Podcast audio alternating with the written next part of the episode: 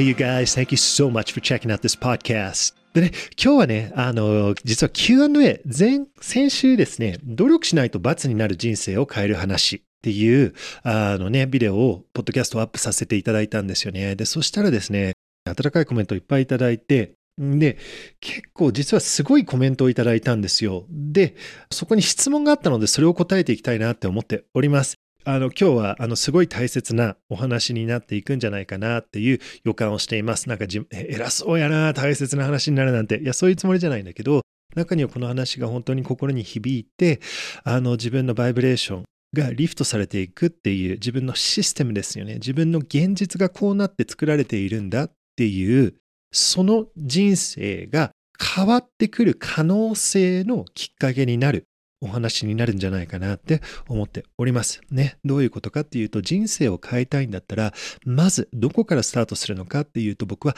可能性が必要だと思います。できるかもしれない、変わるかもしれない、もっと良くなるかもしれない、変わっていいんじゃってなった時に、このチェンジを自分で呼び出すことができる。あなたが共鳴、人生の共鳴っていうのがあるから、自分の人生はダメなんだって、本当にそれが自分が真実だって思っていたら、それが自分の観念だったら、そのエネルギーが共鳴っていうのはあなたの、それが自分のね、固有振動数になりますので、で、それが引き寄せられるっていうか、それが現実に現れるっていうことですね。本当に自分がダメな人なんだ、私はできないんだって思ったら、実は目の前にチャンスがいっぱいあるかもしれない。実は本当は友達とかね、仕事の人たちがこういうチャンスがいっぱいね、あって、やってみるって、ね、声をかけてくれるかもしれないんだけど、自分が、いや、ダメだよって言ったら自分で断るかもしれない。ね、そういう匂いを出しているから、そういう声をかけにくいかもしれないんですよね。でも自分はできるかもって、良くなるかもって思い始めると、そのようなチャンスが自然に現れます。これは宇宙の法則です。ね、宇宙、ユニバースっていうのはあなたの成長を望んでいます。あなたの成長を待っています。ね、どういうことかっていうと、patience、ずっと待っているベイビーシッターみたいな感じなんですよね。ね、例えば子供たちが遊んでいるじゃないですか。ね、僕には2歳の子供がいるんですけども、もう子供を自由にしたらね、朝起きたら、パパパパテレビつけてって言って、ずっと YouTube のね、あの、おもちゃの映画とかずっと見てます。一日中アイスクリームを食べて、おもちゃの映画を見て、ね、なんかクレヨンで壁にいろんなものを描いて、ね、だからこれ、ちょっとダメだよって子供にね、成長を手伝わす、手伝わないといけないんだけど、でも、ユニバースっていうのはちょっと違って、ずっと待ってくれているベイビーシッターみたいな感じ。ずっと一緒にいるんだけど、ね、自由にテレビ見ていいよ。それはあなたの選択だよって。そのチョイス、あなたにそのチョイスがあると、選択があると、高い選択、高い意識の選択、例えば愛、ね、あの、愛を選ぶとか、ね、優しさを選ぶとか、成長を選ぶとか、ね、そういうのを選んでいったら、そのご褒美っていうか、そのリアクションっていうのが共鳴的に必ず起こります。でも、自分が、いや、ネガティブなことを選ぶ。ね、相手を嘘ついても成功しないといけない。悪いことが起こるから努力しないといけない。私、自分自分っていう形で他の人を押して、私がこの電車に乗らないといけないからみたいな感じで他の人を押してね、自分が電車に入ってあったとか、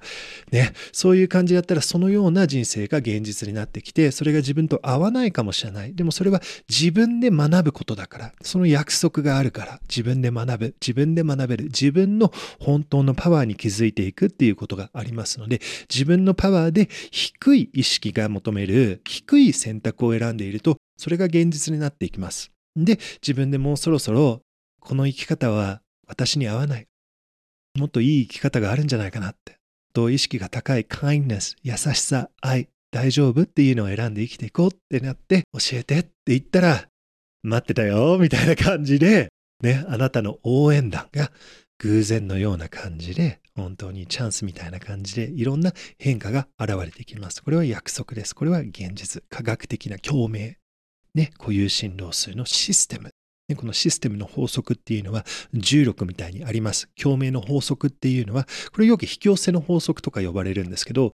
ね、それをやって呼んでもいいんだけど、ちょっと新しい言い方っていうのは、本当に引き寄せの法則っはちょっと難しいんですよね。そのスモールセルフ、英語が求めていることを、ね、引き寄せようとすると、実はそのエゴは恐怖がベースのシステムになっているから、ね、恐怖、私は足りないからもっとお金が欲しいの。私は足りないから成功しないといけないの。私は足りないから、僕は足りないから認められないといけないんだっていう感じでこういう時計が欲しい。もっとお金が欲しい。もっとこういう場所で住みたいって。恐怖がその原力、エネルギーの元になっているから、それが共鳴されて、それが引き寄せられて、もっと私は足りないんだっていう、そのようなことが引き寄せられるんですよね。だから、引き寄せの法則って感じるんで、ね、考えるんじゃなくて、共鳴の法則、別に法則って呼ばなくていいです。これ現実だから。共鳴っていうのは本当に科学的にあることなんですよね。すべては、あの、動いているわけなんですよ。あ、ちょっとね、あの、それもカバーしていこうか。じゃあ、えっ、ー、と、文章が用意しているんで、ちょうどね、えっ、ー、と、僕ね、あのー、今、えっ、と、1月の何日かな ?20 何日かなんですよ。えっ、と、で、2月の1日から新しいコースをリリースするんですよね。え、ー、と、今、今日が26日なんですけれども、撮影している日が、2月1日に、あの、ちょっとこのようなコースをリリースするので、ちょっとね、そこに、あの、エネルギーについて説明する文章をちょうど用意していたので、ちょっとそれを一緒に読んでいきましょう。はい。これです。ちょっと読むね。すべては振動している。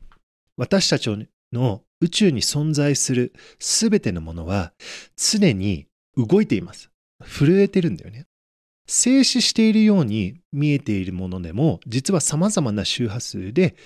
動詞し、共振しているのです。共振は運動の一種類で、二つの状態の間で共振することが特徴です。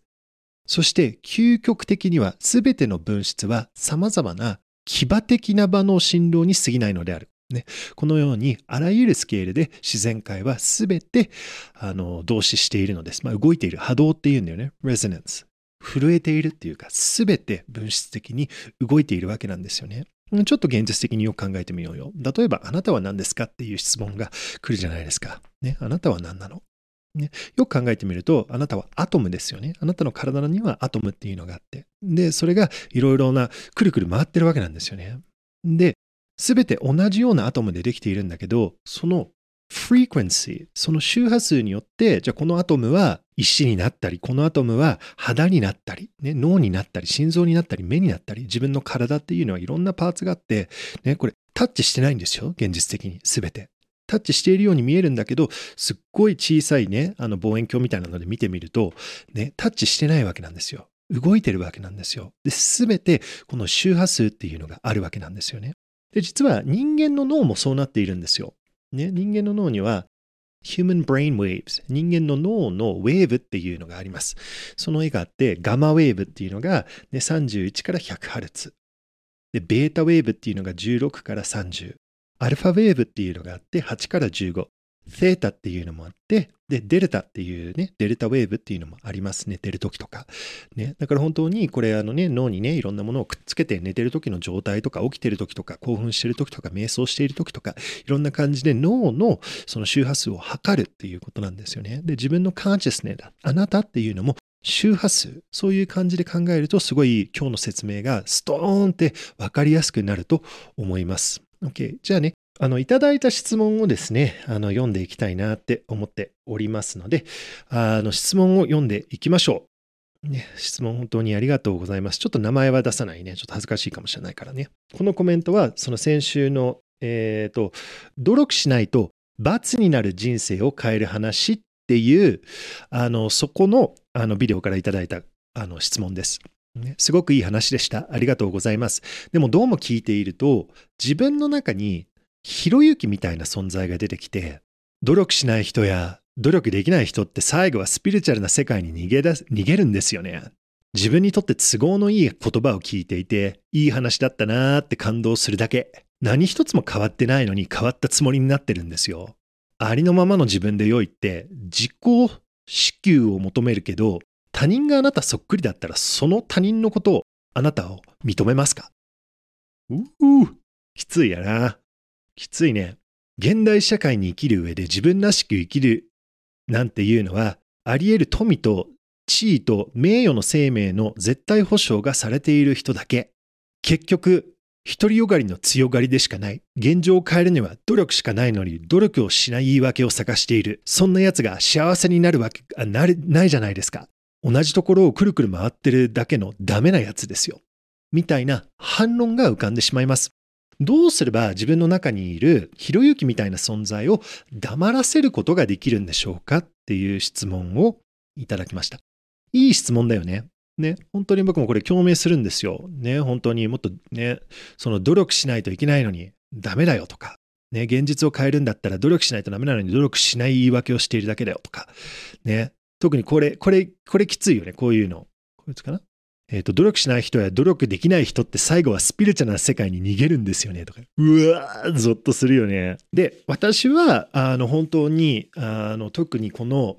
アメリカに引っ越しした後ですね。だから今年、今3年目になるんですけど、特にこの3年間は、この、ね、その心の話っていうか、愛を選ぶ、大丈夫っていう形で生きる BS やな、戦うのは努力しないとうまくいかないんだよっていう、このバイブレ、この、この、ね、考え方について結構あの悩んでいたことがあったんですよね。で、僕は丸抜感覚の世界で育ちました。昭和55年の東京生まれの、あの、渋谷区生まれの、あの、クリスチャン・ゲンモンセン。おばあちゃん日本人なんだよね。ゲンモンセン。というもので、あの、僕は日本の学校に行って、ね、最初英語話せなかったんですよね。あの、英語を学び始めたのが13歳の時だったんですよ。本当にお父さんお母さんはその日本の社会の正しい形であの育ってもらいたいっていう形でなんか結構厳しい塾にもね僕行って小学校とか、ね、日本の中学校1年の時まではね日本にいたわけなんですよ。で僕はそのいい人にならないといけないいい子にならないといけないっていうのに結構ハマってその怖い人偉い人の前で努力する先生がいることをちゃんと聞く大人の話をちゃんと聞くみたいな感じで育ったんですよね。で僕が今日この質問を答えていく。あ、ちなみにですね、今僕の手がね、ポッドキャスト見ないんだけど、僕の手にはね、子供がね、つけてくれたあのシールの入れ墨がついています。これちょっと見にくいんだけど、ホッキープレイヤーなんやな。ホッキーの。あちょっとホッキープレイヤーが今出ています。ちょっと見えないね。ホッキーのね、入れ墨がついてるんだけど、あの、本物じゃないんだけど、あの、これついてるので、僕の手に何ついてんのクリスって思ったらこれ、あの、子供と一緒にね、あの、シールの入れ墨つけてました。すっごい最高です。もう、キット君がね、今僕、あの、子供2歳ちょっとなんだけど、もう、このシールの入れ墨を作るのが大好きでね、ね、ね片手になんか2個3個つけて、両足にも2、3個つけて、もうたまにはシールだらけになってめっちゃ可愛いいいんですよ。right.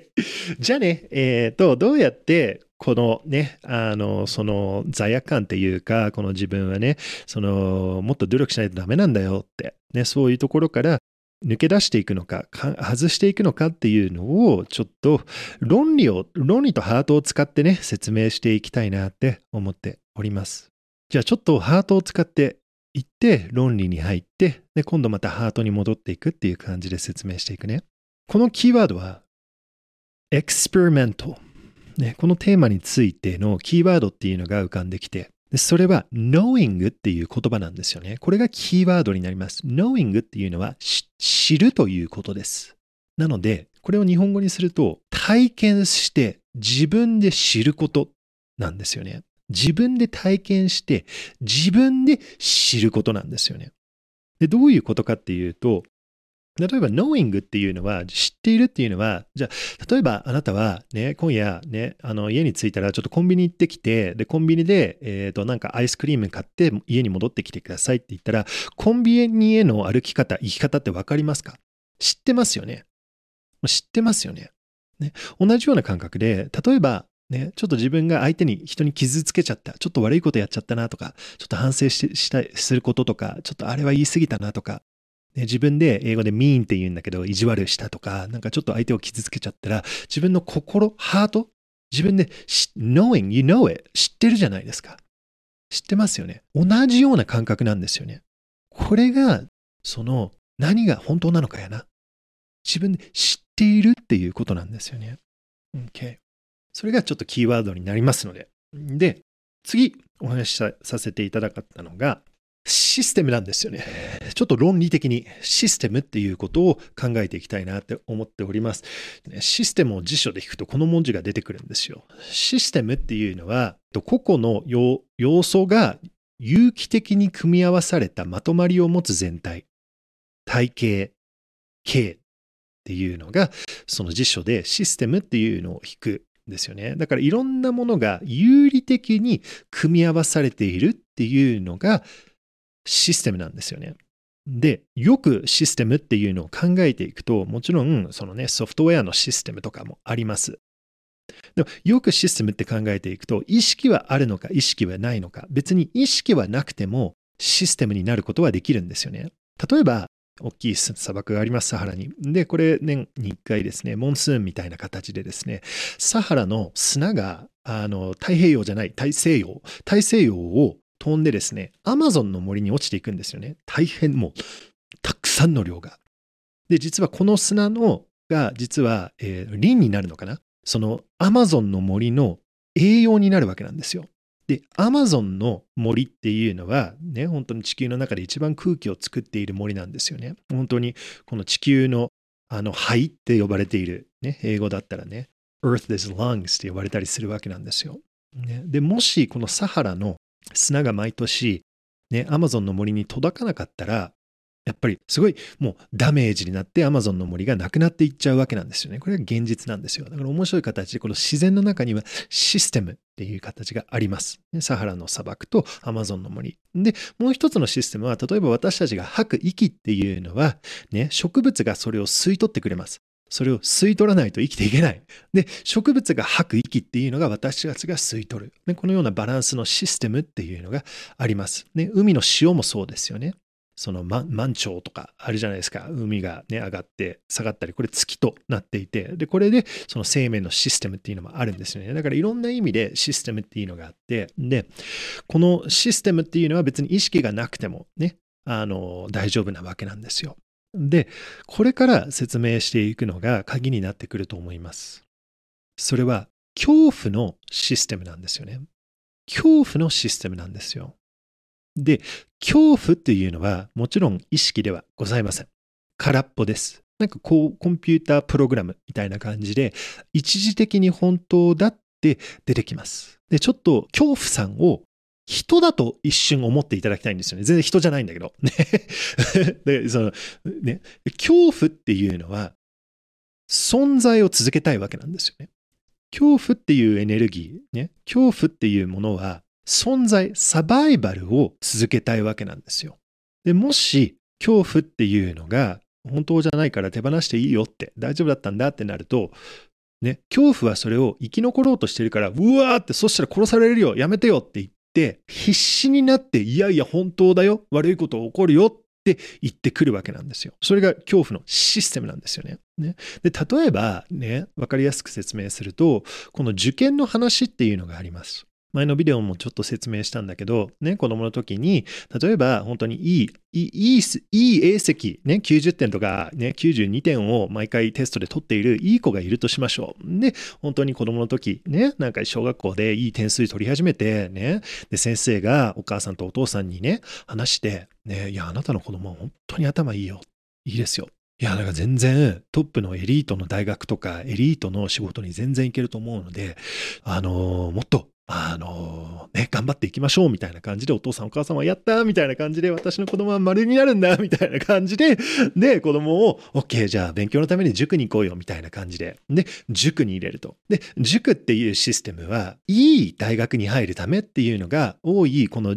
塾のね、あの昭和の時ぐらいの時からそれが目的に変わったと思うんですよね。特に戦争の後の塾。ね、だから江戸時代の塾とかすっげえかっこよかったと思うんですよね。なんか福沢先生の、ね、福沢先生の塾とかね、結構ね、半端な、すっげえ楽しかったと思いますよ。うん。でも今ね、その昭和のね、例えば僕が育っていた時の塾なんて、もっと勉強しろみたいな感じで、で、勉強できなかったら本当にげんこつガーンってね、もらって、お前今夜泊まれみたいな感じもよくあった話なんですよ。だから家に帰れない、もっと勉強しないといけない、すごい恐怖があったわけなんですよね。で、どういうメッセージになるのかっていうと、ね、いい点数を取れた子でも、この点数をキープしないと罰になるよって言ってくるわけなんですよね。だから、あなたは丸ですよっていう感じじゃなくて、罰があなたを襲いかけてますよっていう感じなんですよ。で、いい大学に入らないと、罰になっちゃうからって。で、これを塾の先生とかは論理的に教えてくれないわけなんですよね。何言ってんのよ。お前点数低いじゃないか。もっとできるんじゃないお前、この間93だったのに。ねなんでこの89なんて。ダメだよってくるわけなんですよ。で、今度93とか94をキープできるようになってきたら、で、ちょっと91になったら、お前この94だったのに、みたいな感じで、で今度96取れるようになったら、いやー、そうだそうだ、もっと90、100を目指せ、みたいな感じですごいプレッシャーがかかっていったりとかして、で常にこの罰っていう恐怖ですよね、が追いかけてるわけなんですよ。私が罰になるかもしれない、怖いなって。で、努力しないと、ね、認められない。周りの人たちが言っている私より強い人たちの存在がこう言っているからそれが真実だよねって、ね、素直に思って、で、周りの子たちも頑張っていって、で、そのね、例えばいつも95点取っているのに、ね、たまになんか87点取っちゃったら、ね、学校のね、クラスの同級生とかも、はあ、あの子、何？?89 取っちゃったよ。落ちたねとか言われるわけなんですよ。やばって。怖いですよね。そこにフォーカスしてもっと努力しないといけないって感じで中学の受験を頑張る、ね、高校の受験を頑張る大学の受験を頑張るみたいな感じで本当に大学の受験とか大変なわけなんですよね。で本当に自分の価値が外のもの、ね、一時的に出てくる、ね、いずれはなくなっていく自分の価値がいずれはなくなっていく外のもとに自分でそうなんだってパワーを与えちゃってるわけなんですよね。恐怖の思い通りみたいな感じで。で、その子たちが、ね、そういう子たちが、例えばいい大学に入れたとしましょう。じゃあ、その人たちは、いい大学に入ったから私はもう二重丸なんだ。もう何にも心配することないよねって。やった、ゴールにたどりたどり着いた。やっと人生を無理しないで、好きなように生きて、楽しく感謝の気持ちを持ってやりたいことで生きていけるぞーみたいなね、いきなりこの恐怖の悪いことが起こるよみたいなところから、その幸せな、ね、高いオクターブみたいなところに上がることができると思います。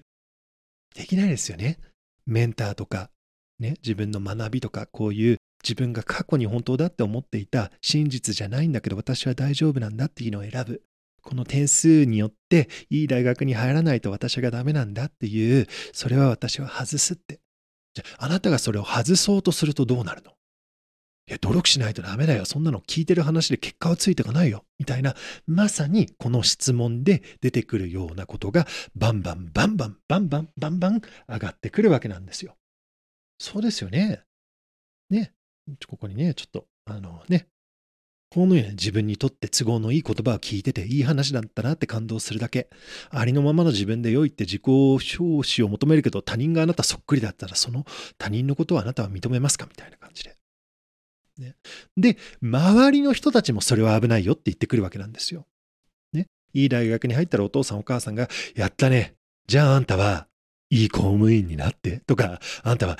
いいなんとかなんとか企業に入ってとか、ね、大手企業に入って言って、また追いかけてくるわけなんですよ。やっと終わったって思っても、もうそんなに簡単に恐怖はあなたを手放してくれない。罰っていうのが本当だと思っていて、周りの人たちも思っていて、社会もこれニュースで言いますからね。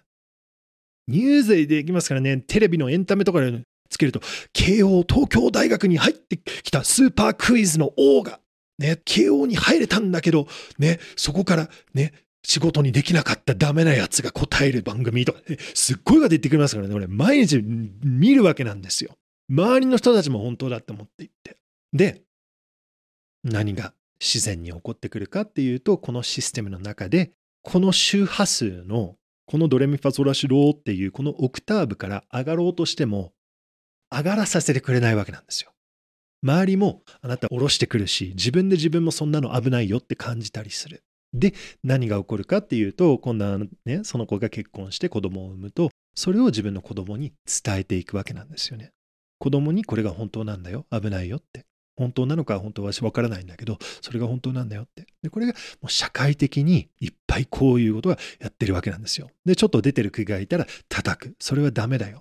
お金持ちになっちゃいけないよ。お金もらっちゃダメなんだよ。好きなことを仕事にするなんて甘いよって。努力しないと成功できないんだよって。だから社会が今、このオクターブから高いオクターブに変わっているっていうのが今の2022年で起こっていることなんですよね。2020年とかからね、いろいろ起こり、本当にあの皆さん見ていますよね。働き方の革命とか。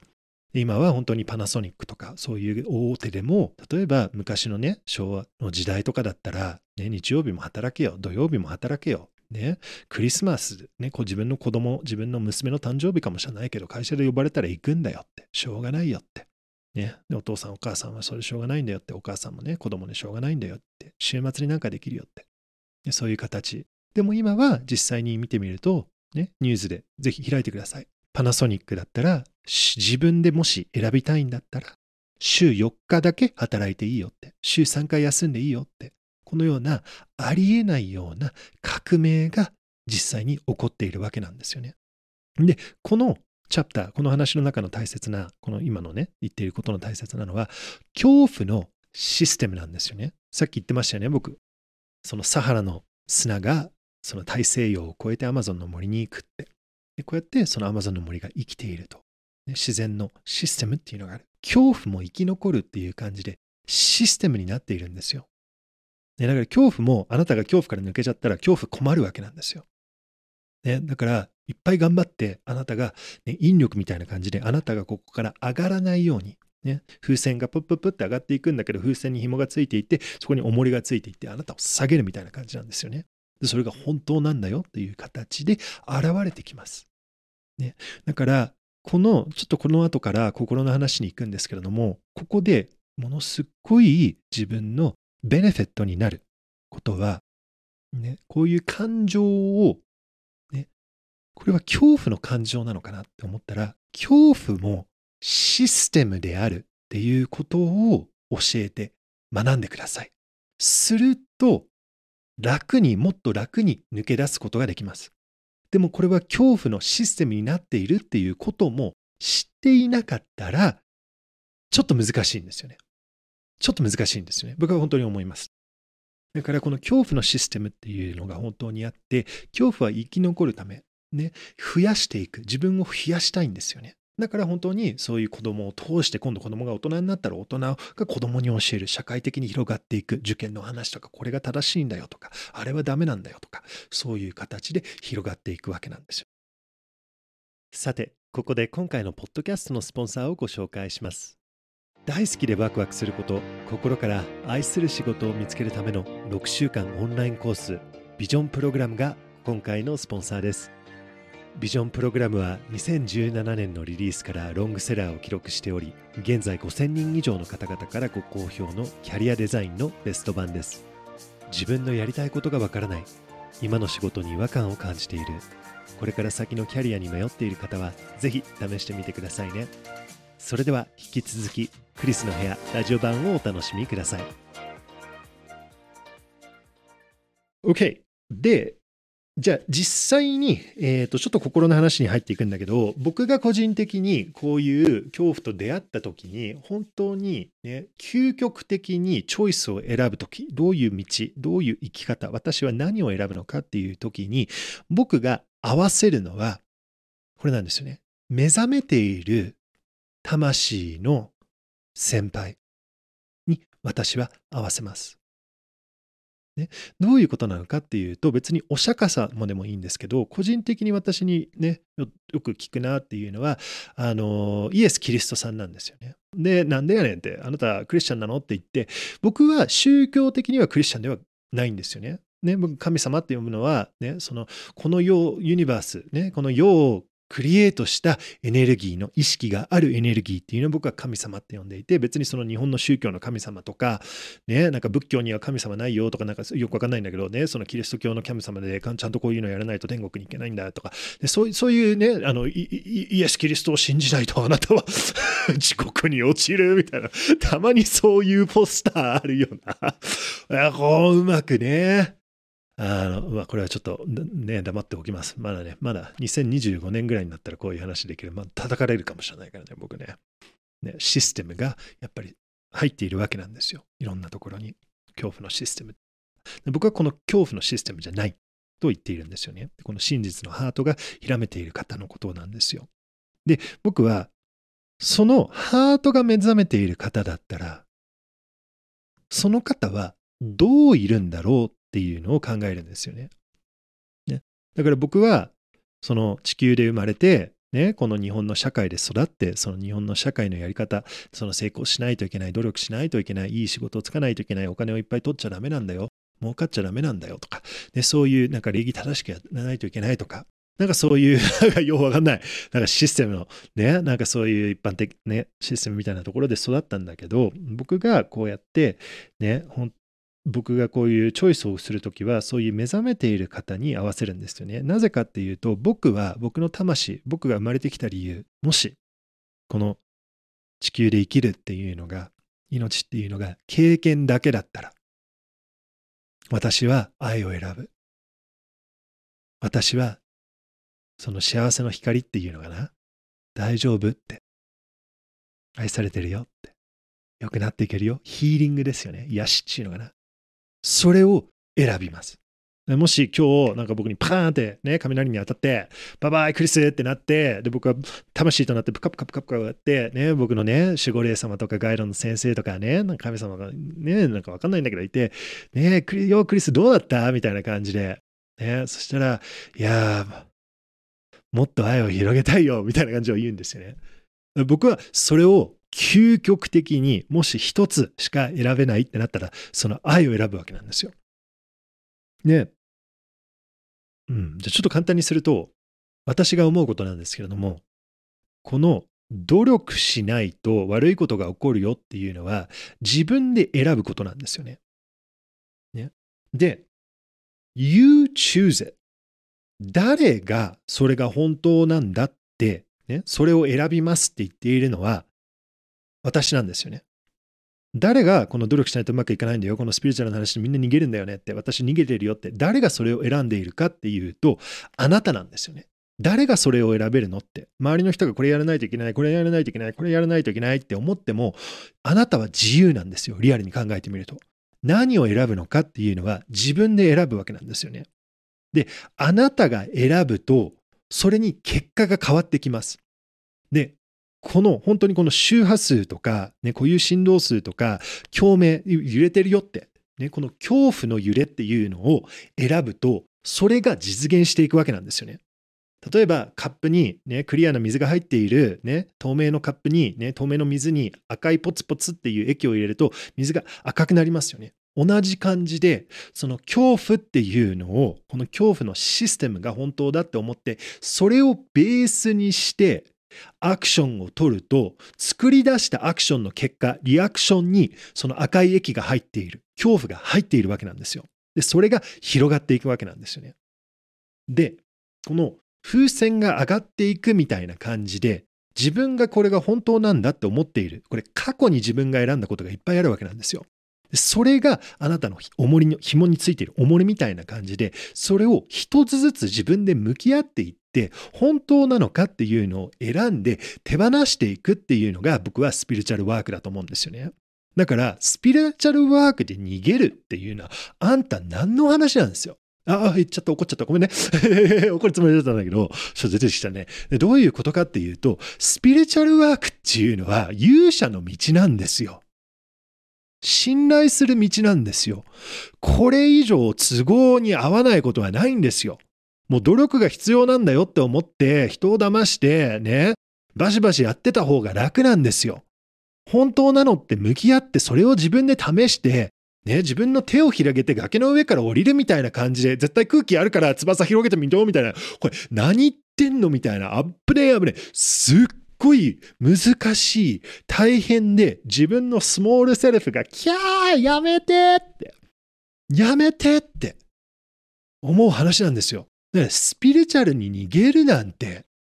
ねえ、そんな楽だったらいいよねみたいな感じなんだよね。楽じゃないわけよ、これは。もちろん楽なんだけど、都合がいい話ではございません。と私は本当に思います。ねその試していって自分でこれ本当だって思っていたこと、私はね、やはり子供の時から努力しないといけないと思ってたら、あなたっていうのを辞書で引いたら努力する人なんですよ。で、それをやめていくわけなんでしょう。これより怖いものはないよ。で、それを試していくわけなんでしょう。なんて強い存在なの？なんて強い存在なの？で、今この話を聞いている方には、古い魂の方もいっぱいいらっしゃって、過去世の記憶。で、過去世っていうのがあまりピンとこない来るでしょ。ね、ここまで聞いてるんだったら。この地球で、こういうスピリチュアルなことをやっていたら、どういう目にあったと思う？刑務所に行くや、捕まるわ。でも言葉では言えないぐらい、ね、1600年ぐらいの、ね、世界を考えてみて、日本だけじゃない、世界を。言葉にできないような、ひどい、怖い、怖い、こうしないといけないんだよ、この宗教はこれが正しいんだよって、それ間違ってたら、反対してたら、どうなるの？隠さないといけない。危ないって。出てる首は叩かれる。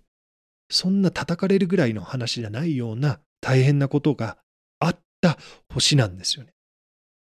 その怖さっていうのはまだあるわけなんですよ。で、この恐怖のシステムの中にまだ残ってるわけなんですよ。このバイブレーションにエコール・ター先生たちが言ってる、その波動っていうか、それがまだ、ね、人類のメモリーとして残ってるわけなんですよ。で、そういう変なやつがいたら、見てやの変なやつって言った方が楽なんですよ。で、それに向かってあなたは、いや、私は何を選ぶのかっていうと、ハートを選んでよ、選ぶよって言って歩いてるわけなんでしょ。なんとブレイブな人なの。なんとブレイブな人なの、それは。ありがとう。バジ。あなたの、この、勇気っていうか、それが見本だよ。それが人類の人間の人の見本だよ。で、実際に社会で見るとそういう人たちが見本になっているでしょ？モハメド・ガンディとか、キング牧師とか、マザー・テラサとか、それが見本になってるけど、それをやろうとすると、どれや、これにちゃんとやらないといけないんだよ。悪いことが起こるよ。そんな甘い話なんだよって。どこのシステム、その、どのラジオ局聞いて生きてるの？それから抜け出す？抜け出すんだったら、私が今この場で、私の経験ですごい手伝ってくれたのは、これをエネルギーの周波数、すべては動いている。恐怖っていう周波数には意識はないんだけど、意識があるようなシステムになっていると。でそれが掴んじゃっている。で、それが現れているっていうことなんですよね。じゃあどうやってこれをクリアするのっていうと、一つの鍵っていうのが knowing。知る。コンビニに行くの生き方わかる？うん、知ってるよって。同じような形で真実っていうか心で知るっていうことなんですよね。いいね。わあこんなに話してたの？すごいね。なんか 時間が飛んだわ。OK。じゃあぜひね、このさ、これを終わりにするんだけど、もうここまでね、聞いてる方たちは素晴らしいね、と思いますので、ちょっと瞑想でみんなで力、ね、エネルギーをつなげて、あの、この話を締めていきましょう。ちょっとチーン鳴らしますので、あなたは、知っている。つながっている。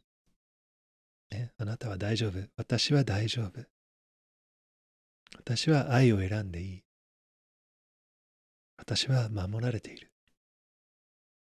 みたいな感じの、なんかそういうチューニングにちょっと瞑想するから、ちょっと1分ぐらいは。で、そこを思って、で、ちょっとこの話を聞いている方たちもね、何百人、ね、本当に、ね、真剣に聞いている方たちは、ひょっとしたら何十人じゃなくて何百人いるかもしれないのね。時間を経っていくことも含めて。そういう人たちがうまくいくように。でもしそういう人たちを応援したい。もしそういう人たちとつながっていきたい。そういう人たちから助け、ヘルプ、力を求めたいんだったら、それもちょっと心で唱えてみてください。Alright, I'm word through this intention. Word, I'm word.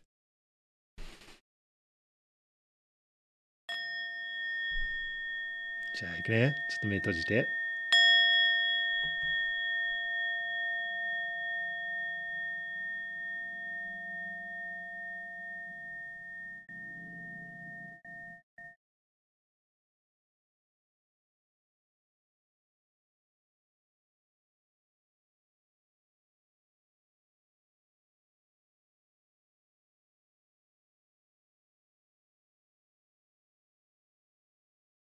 幸せを選ぶと幸せが運ばれてきます。それが共鳴。So, have your senses up. ね、スパイダーセンスみたいな感じで、スパイダーマンのセンスってあるじゃん。ね、そういうセンスをピンってオンにして、今、あ、恐怖に入ったなって。ね、で、どうやって自分をちょっと上げていくのかって、上げる練習、上げるお稽古、上げる修行、ね、上げる勉強、いろんな上げ方があるから。例えば自然の中に行ってこういうのを聞いたりとか、自然の中で瞑想したりとか、ね、ユニバース、あなたを応援してくれるフォースがあるんです。あるから、そこに自分の共鳴を合わせる、ラジオ曲を合わせる、心から、ね、願うみたいな、私の成長を手伝ってくれませんか？教えてください。ようこそ。ようこそ可能性みたいな感じでね、やると本当に現れてくると思いますので。Alright. で、えっ、ー、とね、えっ、ー、と、2月のあのフライトプログラムのレッスンで、これをちょっと、もうちょっとこういうのをあの科学的にね、話したりしていきますので、興味がある方は、えっ、ー、と、まだフライトプログラムに入っていない方は、今、あの、本当今、あの、月額980円でやっていて、え、ちょっと値上げ、まあ、する可能性はある、ある、わかんないけど、まあ、今980円でやっていて、1ヶ月は無料で試すことができますので、ちょっとあの、このね、あのリンクつけときますので、ビデオの下に、そこからクリックすると、あの本当にあの30日は無料で試すことができますので、毎月こういうレッスンをやったりとか、ね、この同じようなことを思っている人たちが集まる場所っていうのがありますので、いいところだよ。興味があったら、ね、みんないい人ばっかりなので、来ていただければ嬉しいです。ね、サポート、ベネフィットになると思うので、それを願っています。I hope you have a wonderful week. Right? Love you so much. 愛してるよ。ありがとう。じゃあね